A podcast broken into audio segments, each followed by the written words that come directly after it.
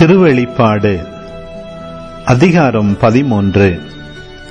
அப்பொழுது ஒரு விலங்கு கடலிலிருந்து வெளியே வரக் கண்டேன். அதற்கு பத்து கொம்புகளும் ஏழு தலைகளும் இருந்தன. அதன் கொம்புகளில் பத்து மணிமுடிகளும் தலைகளில் கடவுளை பழித்துரைக்கும் பெயர்களும் காணப்பட்டன. நான் கண்ட அந்த விலங்கு சிறுத்தை போல் இருந்தது. அதன் கால்கள் கரடியின் கால்கள் போன்றும் வாய் சிங்கத்தின் வாய் போன்றும் இருந்தன. அந்த அரக்க பாம்பு தன் வல்லமையையும் அரியணையையும் பேரதிகாரத்தையும் அதற்கு அளித்தது. அந்த விலங்கின் தலைகளுள் ஒன்று உயிருக்கே ஊறு விளைவிக்கக்கூடிய அளவுக்கு படுகாயப்பட்டிருந்தது போல் தோன்றியது. ஆனால் அந்த படுகாயம் குணமாகியிருந்தது. மண்ணுலகு முழுவதும் வியப்புற்று அவ்விலங்கை பின்தொடர்ந்தது. அரக்க பாம்பு அவ்விலங்குக்கு தன் அதிகாரத்தை அளித்திருந்ததால் மக்கள் அப்பாம்பை வணங்கினார்கள். விலங்குக்கு ஒப்பானவர் யார்? அதனுடன் போரிடக்கூடியவர் யார்? என்று கூறி அவ்விலங்கையும் வணங்கினார்கள். ஆணவ பேச்சு பேசவும் கடவுளை பழித்துரைக்கவும் அவ்விலங்குக்கு அனுமதி வழங்கப்பட்டது.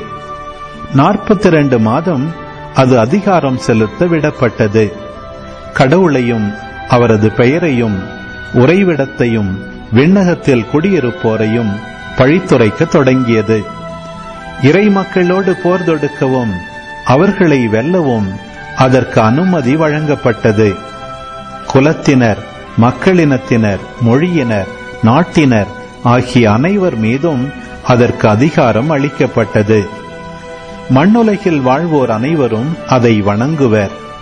இவர்கள் கொலை செய்யப்பட்ட ஆட்டுக்குட்டி வைத்திருக்கும் வாழ்வின் நூலில் உலகம் தோன்றியது முதல் பெயர் எழுதப்படாதோர்.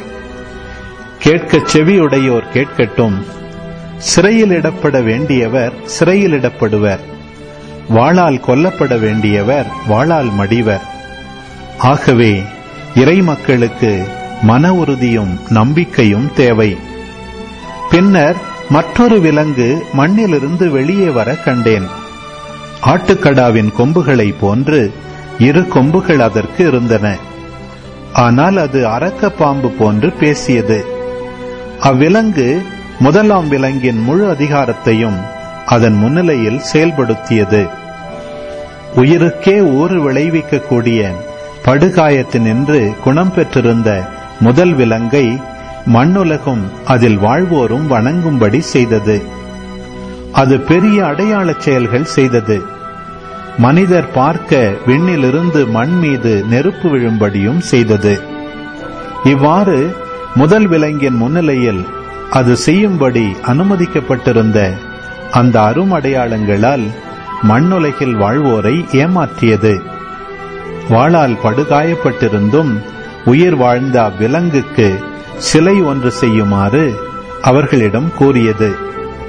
அச்சிலையை பேச வைக்கவும் அதனை வணங்காதவர்களை கொலை செய்யவும் அதற்கு உயிர் கொடுக்குமாறு இரண்டாம் விலங்குக்கு அனுமதி வழங்கப்பட்டது. சிறியோர் பெரியோர் செல்வர் வறியவர் உரிமை குடிமக்கள் அடிமைகள் ஆகிய அனைவரும் அவரவர் வலக்கையிலாவது நெற்றியிலாவது குறி ஒன்று இட்டுக் கொள்ளுமாறு செய்தது. இவ்வாறு அந்த விலங்கின் பெயரையோ அப்பெயருக்குரிய எண்ணையோ குறியாக இட்டுக்கொள்ளாத எவராலும் விற்கவோ வாங்கவோ முடியவில்லை. இதை புரிந்து கொள்ள ஞானம் தேவை. புரிந்து கொள்ளும் ஆற்றல் கொண்டோர் அவ்விலங்குக்குரிய எண்ணை கணித்து புரிந்து கொள்ளட்டும். அந்த எண் ஓர் ஆளை குறிக்கும். அது அறுநூற்று அறுபத்தாறு.